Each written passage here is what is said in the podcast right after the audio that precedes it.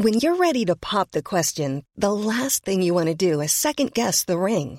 At Bluenile.com, you can design a one-of-a-kind ring with the ease and convenience of shopping online. Choose your diamond and setting. When you find the one, you'll get it delivered right to your door. Go to Bluenile.com and use promo code LISTEN to get $50 off your purchase of $500 or more. That's code LISTEN at Bluenile.com for $50 off your purchase.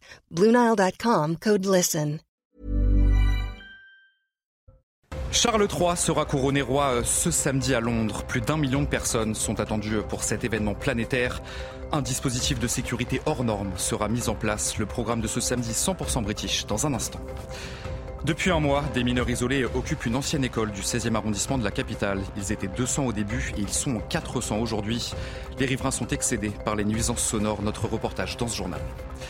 Et puis nous prendrons la direction de la Corse, où depuis plusieurs semaines maintenant, des actes de vandalisme visent des symboles chrétiens, croix décapitées, vitraux brisés, ou encore camps de scouts saccagés. Nous ferons le point avec notre correspondante sur place à Bastia.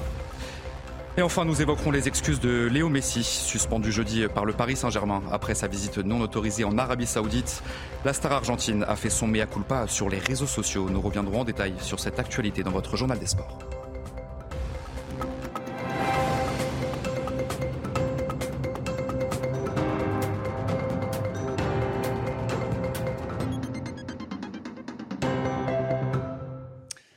Bonsoir à tous, je suis euh, très heureux de vous retrouver sur CNews pour l'édition de la nuit God Save the King. Ce samedi, euh, c'est l'événement de l'année au Royaume-Uni. À 74 ans, Charles III va devenir euh, le nouveau roi d'Angleterre, un couronnement qu'il aura attendu toute sa vie. Alors quel est le programme du roi pour cette cérémonie qui aura lieu à Londres? Les informations sur place de nos envoyés spéciaux Élodie Huchard et Florian Pau. Londres est désormais prête pour le couronnement. Plusieurs moments importants en ce samedi 6 mai. D'abord, c'est aux alentours des 11h20 que le roi Charles et la reine Camilla vont quitter le palais de Buckingham pour la procession du roi. Ils seront à bord du Diamond Jubilee State Coach. C'est un carrosse tout confort. Il y a des amortisseurs, il y a euh, des vitres électriques, il y a du chauffage, il y a la climatisation. Donc un trajet plutôt confortable pour le roi. Aux alentours des 11h52-53, c'est assez précis. Il arrivera à l'abbaye de Westminster. Et évidemment une cérémonie très codifié. Il y a notamment la présentation euh, des euh, symboles royaux. On lui posera sur la tête la couronne de Saint-Édouard. Il recevra l'orbe, le sceptre. Et puis, il y aura aussi, on le rappelle, le couronnement de la reine Camilla. Elle ne sera pas reine consort, mais bel et bien reine. Et puis, ensuite, il y aura une deuxième procession, exactement le même trajet, mais à bord d'un autre carrosse. Le Gold State Coach, il est beaucoup moins confortable. Il a été fabriqué en 1760. Elisabeth II expliquait que c'était uniquement du cuir sur ressort et que le trajet été extrêmement pénible. Et puis, un autre moment que les Britanniques et peut-être le monde entier attend, eh bien c'est à 15h15 que la famille royale se présentera au balcon. Alors pas toute la famille royale, évidemment, le roi, la reine, le prince et la princesse de Galles ainsi que leurs enfants. En revanche, on le rappelle, ni Harry euh, qui retournera très vite en Californie pour l'anniversaire de son fils, ni Andrew, le frère du roi, impliqué dans des scandales financiers et sexuels, ne seront présents sur le balcon. Et pour cet événement euh, historique, plus d'un million de personnes sont attendues dans la capitale britannique. Un dispositif de sécurité hors norme a été mis en place. C'est un grand défi sécuritaire forcément pour la police londonienne. Le récit de Valentine Leboeuf. À cheval, à pied ou en moto, policiers et militaires sont désormais partout à Londres. Au total, 29 000 personnes chargées de la sécurité du couronnement de Charles III ont été déployées dans la capitale, un chiffre comparable aux funérailles de la reine. Un dispositif rassurant pour touristes et locaux. On se sent en sécurité. On avait peur que le dispositif soit trop important, mais c'est bien. On entend d'ailleurs la police qui passe en ce moment même. Il y a beaucoup de policiers, ils sont partout autour de nous, donc je pense que tout se passera très bien. Le dispositif humain est renforcé par des caméras de vidéosurveillance et une technologie de reconnaissance faciale. Objectif, tolérance zéro envers les perturbateurs. Notre objectif a toujours été de veiller à ce que tous ceux qui viennent à Londres restent en sécurité dans la capitale. S'il y a des perturbateurs, ils devront se confronter à une action très rapide de notre part pour s'assurer que ces événements se déroulent sans le moindre incident. Une loi est même entrée en vigueur avant le couronnement. Elle donne plus de pouvoir à la police pour arrêter et fouiller les manifestants. Ceux qui bloquent les transports risquent désormais un an de prison. Nombreux sont ceux qui attendent ce couronnement, ce couronnement depuis des semaines, voire des mois maintenant, mais tous les Britanniques ne sont pas dans le même état d'esprit. Certains sont très excités alors que d'autres ne montrent aucun enthousiasme. Le récit de Sarah Fenzari et Célia Gruyère. Des centaines de milliers de visiteurs sont attendus ce samedi pour le couronnement du roi Charles III à Londres. Et pourtant, certains Britanniques ne sont pas très enthousiastes. Avec des tas de gens qui ont du mal à payer leurs factures et à faire face à des pertes, beaucoup de pertes, c'est un peu décourageant de voir à la télévision tant de ressources et d'argent donnés à cette famille. On n'a pas l'impression qu'ils nous rendent quoi que ce soit en retour. Selon un sondage YouGov publié à la mi-avril, 64% des Britanniques ne seraient pas intéressés par le couronnement, un chiffre encore plus fort chez les jeunes. 75% se disent indifférents à l'événement. Ils seront donc nombreux à ne pas suivre la journée. En fait, je me débranche complètement samedi et je vais juste aller dans la nature pour la journée avec mon téléphone éteint. Je ne le fêterai donc pas. Mais je sais que ma mère le fera parce que c'est spécial pour elle, parce que c'était spécial pour ma grand-mère. Et c'est comme ça. Si la popularité de la monarchie est en recul depuis plusieurs années, la majorité de la population y est toujours favorable. Une cérémonie qui sera bien sûr à suivre en direct ce samedi sur CNews, édition spéciale à partir de 7h. Vous retrouverez d'abord Mickaël Dorian et ça sera ensuite Thierry Cabane à partir de 10h30. Dans le reste de l'actualité, l'Organisation mondiale de la santé a levé ce vendredi son plus haut niveau d'alerte sur la pandémie de Covid-19.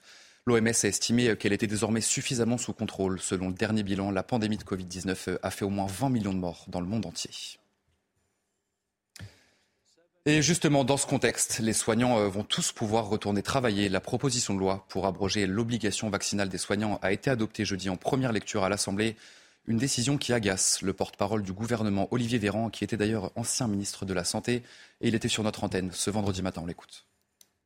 Le gouvernement avait décidé la, suspension sur avis de la Haute Autorité de Santé. Euh, l'union de la NUPES et du RN, euh, d'ailleurs c'est la première victoire qu'ils remportent depuis trois ans de Covid quand même. Mhm. Leur seule victoire, la seule victoire à mettre à leur crédit, euh, historiquement, aura été de permettre à des gens qui doutent de la science de remettre la blouse blanche pour peut-être soigner nos parents demain dans les hôpitaux. Bon, vous savez ce que je pense de cette question euh, de la vaccination Covid et de la nécessité, quand on est soignant, de protéger les autres en se protégeant soi-même. Il faut se vacciner. Ça fait partie de notre éthique professionnelle. Maintenant, la décision a été prise de les réintégrer, que ce soit par décret ou par la loi. Ça ne, de toute façon, la loi n'ira pas au bout puisqu'ils auront été réintégrés avant que la loi ait terminé son parcours. Mais symboliquement, je vous le dis, je retiens qu'en trois ans de lutte contre le Covid, euh, il y aura eu un consensus une fois entre l'extrême droite et l'extrême gauche, et ça aura été pour cette cause-là, qui n'est pas la mienne. Allez, euh, tout autre chose dans ce journal. Après les violences observées lors des manifestations du 1er mai en France, eh bien, plusieurs syndicats de police vont être reçus à l'Elysée. Ça sera le 12 mai prochain à 10h très exactement. Ils seront reçus par le directeur de cabinet d'Emmanuel Macron ainsi que le conseiller sécurité du président. Pour rappel, plus de 400 policiers et gendarmes euh, ont été blessés lors des rassemblements du 1er mai en France. Dans le reste de l'actualité, euh, les relations entre Paris et Rome plus que jamais tendues après les propos de Gérald Darmanin. Le ministre de l'Intérieur s'en est pris à l'incapacité de l'Italie à gérer les problèmes migratoires. Le chef de la diplomatie euh, italienne, Antonio Tajani, a demandé des excuses à Gérald Darmanin. Et de son côté, Elisabeth Borne appelle à un dialogue apaisé entre les deux pays. Les précisions de notre correspondante à Rome, Natalia Mendoza. L'Italie ne décolère pas suite aux propos de Gérald euh, Darmanin. Aujourd'hui, euh, la presse italienne parle d'un schiaffo, une gifle de Paris au gouvernement italien. Le ministre des Affaires étrangères, Antonio Tajani, ne cache pas euh, son indignation. Il parle, je cite, d'une insulte vulgaire et gratuite à un allié, un pays ami, des propos inouïs, un coup de poignard dans le dos, dit le chef de la diplomatie italienne. L'Italie prétend le respect de son prestige et de sa dignité de la part de ses alliés. Tajani euh, considère euh, les propos de Gérald Darmanin comme une offense, je cite, et demande à ce que des excuses formelles soient présentées au gouvernement italien. Il n'est pas certain euh, donc que les paroles apaisantes d'Olivier Véran ce matin sur CNews suffisent à éteindre l'incendie. En tout cas, concernant la visite à Paris d'Antonio Tajani annulée hier, des sources proches du ministre italien des Affaires étrangères m'ont confié que pour l'instant, ce voyage ne sera pas reprogrammé. Retour en France depuis euh, plus d'un mois maintenant, des mineurs isolés occupent illégalement une ancienne école du 16e arrondissement de la capitale. Au mois d'avril, ils étaient près de 200 sur place et aujourd'hui ils sont deux fois plus nombreux. Cette occupation agace les riverains qui dénoncent des nuisances quotidiennes. Laurent Sélarié, Mickaël Dos Santos, Antoine Durand. Ceci n'est pas une rentrée des classes, mais bien l'arrivée de mineurs isolés. Avec l'aide de plusieurs associations, près de 400 jeunes ont élu domicile entre les murs de cette école du 16e arrondissement. La situation ne devait durer que quelques jours, cela fait désormais un mois. L'occupation illégale fait débat chez les riverains. Il y a eu des bagarres, ils jouent au ballon toute la journée, ils font leurs besoins dans la cour, nous avons des pissotières en face, il y a un bruit infernal à partir de 18h, 18h30 jusqu'à euh, pas d'heure euh, dans la nuit. Le seul bruit qu'il faisait, c'était quand il jouait au ballon. C'est le moins qu'on puisse lui accorder. C'est comme les gens qui refusent les coques à la campagne. À l'intérieur, les conditions sont sommaires, pas de lit ni même d'électricité. Les mineurs isolés dorment à même le sol. Une fontaine à eau et des toilettes ont été installées, mais là encore, les nuisances se font ressentir. On leur a en plus créé un point d'eau juste en face d'une église qui empêche la circulation des fauteuils roulants et des poussettes sur le trottoir. Quand ils viennent pour vidanger les, toilettes, il y en a quatre ou cinq, je crois, ça fait un boucan du diable. Hein. Chaque soir vers 18h, ces mineurs isolés, ivoiriens et sénégalais pour la plupart, continuent d'affluer.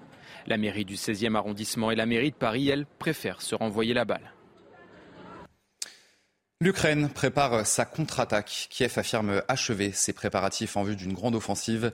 L'armée ukrainienne a annoncé jeudi avoir abattu une trentaine de drones explosifs envoyés par la Russie. Des événements qui font suite aux propos de Moscou qui accusent l'Ukraine d'avoir tenté d'assassiner Vladimir Poutine. On voit ça avec Marine Sabourin. Kiev maintient le suspense autour du lieu et de la date de lancement de sa grande contre-offensive. Première étape, déstabiliser le camp russe.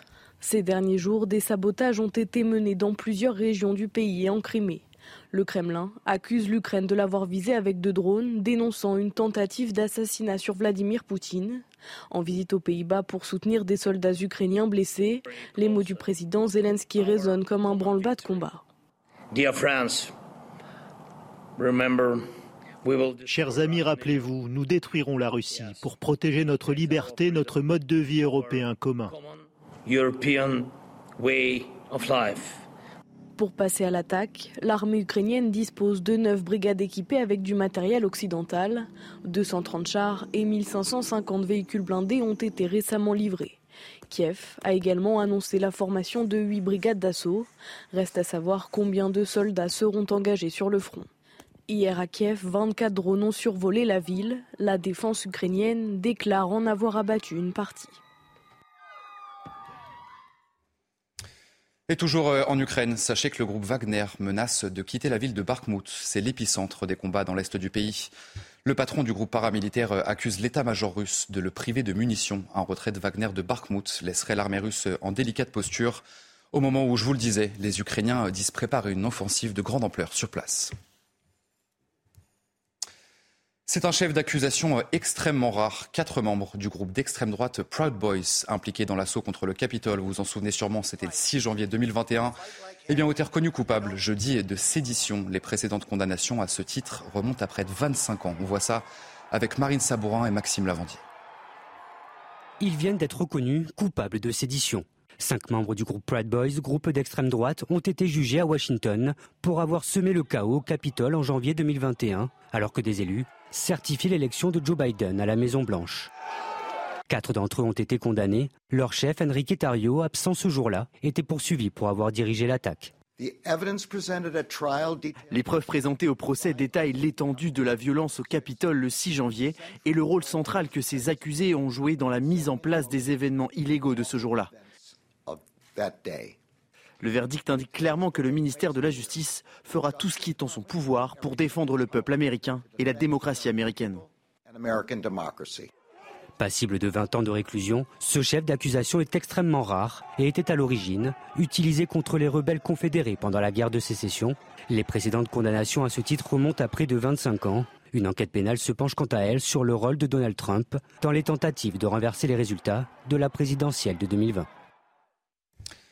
On voulait également vous parler dans ce journal euh, des agressions contre les inspecteurs du permis de conduire. 12 ont été recensés euh, sur les cinq dernières années en France.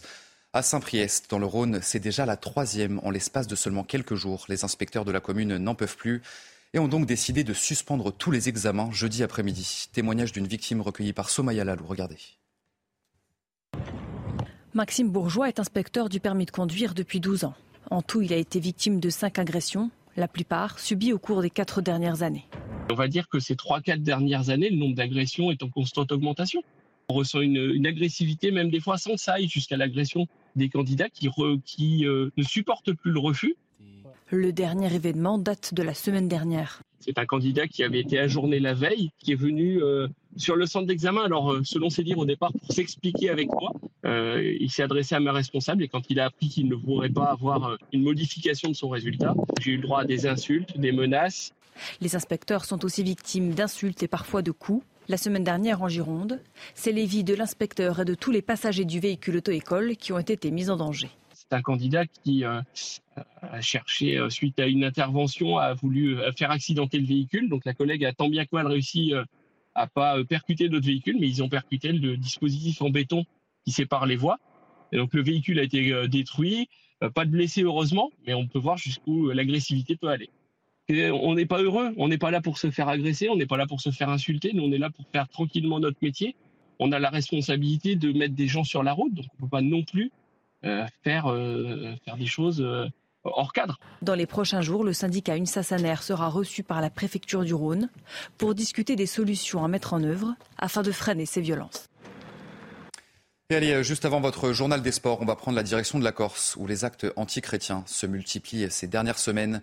Des vitraux ont été brisés, un camp de scouts a même été saccagé samedi dernier. Les précisions de notre correspondante sur place à Bastia, Christina Luzzi.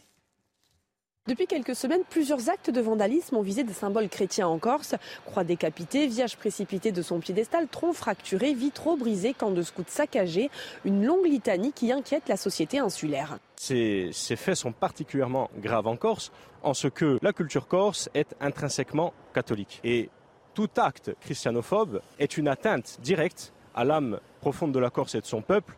Et pour ce qui concerne l'organisation que je préside, nous ne laisserons pas une telle situation se banaliser.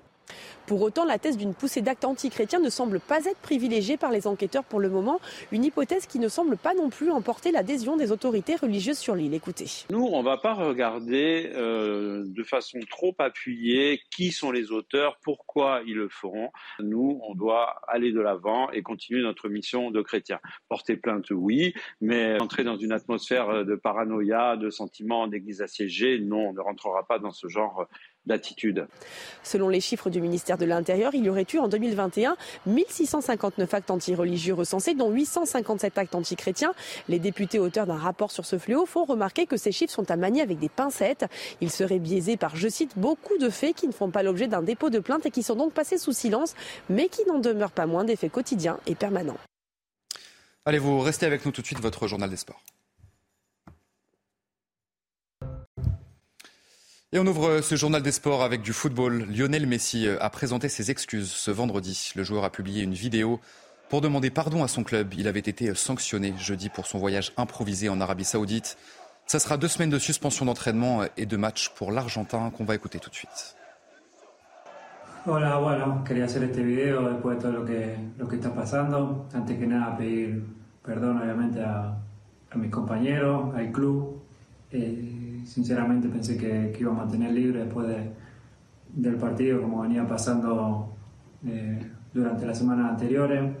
Tenía organizado este viaje a Arabia, el cual, el cual había cancelado anteriormente y, este no pude. Y, nada, vuelvo a repetir y pedir perdón por, por lo que hice y acá estoy a espera de, de lo que el club decida.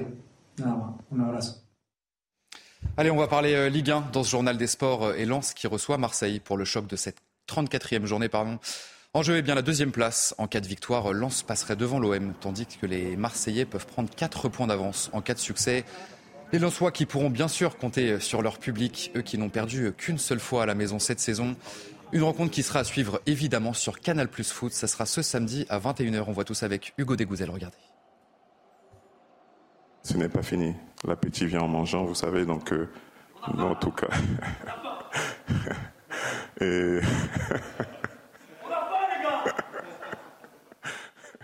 L'appétit et la décontraction des Lensois avant pourtant le dernier grand rendez-vous de la saison. Sûrs de leur force, encouragés par ce bilan face au top 4, 5 matchs, 4 victoires. C'est vrai que souvent ces rendez-vous-là nous réussissent. C'est grâce au, fait d'être solide d'une manière générale euh, et de pouvoir hausser le niveau sur certains matchs, notamment contre les équipes qui sont celles attendues pour, euh, pour être tout là-haut, qu'on arrive à, qu'on arrive à faire ces résultats. C'est la façon aussi dont comment nous jouons et qui est, plaisante et bien sûr à domicile euh, ça facilite les choses avec ce public. Bollard, élément indissociable de la saison de Lens, 14 succès en 16 rencontres, meilleure équipe à domicile en Europe. Il y a deux semaines, Monaco en a fait les frais sèchement battus, 3 buts à 0. Je sais qu'ils vont répondre présent parce que on a des supporters vraiment incroyables. Enfin, en tout cas, nous, on l'attend. D'avoir des matchs comme ça à cinq journées de la fin, euh, de jouer à Bollard chez nous, c'est aussi un, très beau moment à vivre. Ah, ça sera un peu, allez, si je dois définir ça, un peu comme un derby, entre guillemets, comme le, Lille, comme le Lance-Lille. Donc, euh, non, ça va, être, euh, ça va être électrique, ça va être chaud. Il faudra bien ça pour espérer faire tomber l'OM, invaincu à l'extérieur depuis 11 matchs. La force d'un douzième homme, sans doute lui aussi, affamé de Ligue des Champions. Et enfin, c'était une journée d'hommage dans le football français. Depuis la loi du 20 octobre 2021, aucun match n'est joué les 5 mai pour rendre hommage aux victimes du drame de Furiani. C'était le 5 mai 1992. Une tribune s'était écroulée lors d'un Bastia OM causant la mort de 19 personnes et blessant 2357 supporters. Le président de l'OM, Pablo Longoria, et les anciennes légendes Jean-Pierre Papin et Basile Boli étaient présents pour cet hommage. Allez, vous restez bien avec nous sur CNews dans un instant. Un prochain journal, Charles III, sera couronné ce samedi à Londres. Plus d'un million de personnes sont attendues pour cet événement planétaire. Et sachez qu'un dispositif de sécurité hors norme sera mis en place. On voit toutes les images dans notre prochain journal. Je vous souhaite une très belle nuit et un très bon week-end à tous sur CNews. Retrouvez tous nos programmes et plus sur cnews.fr.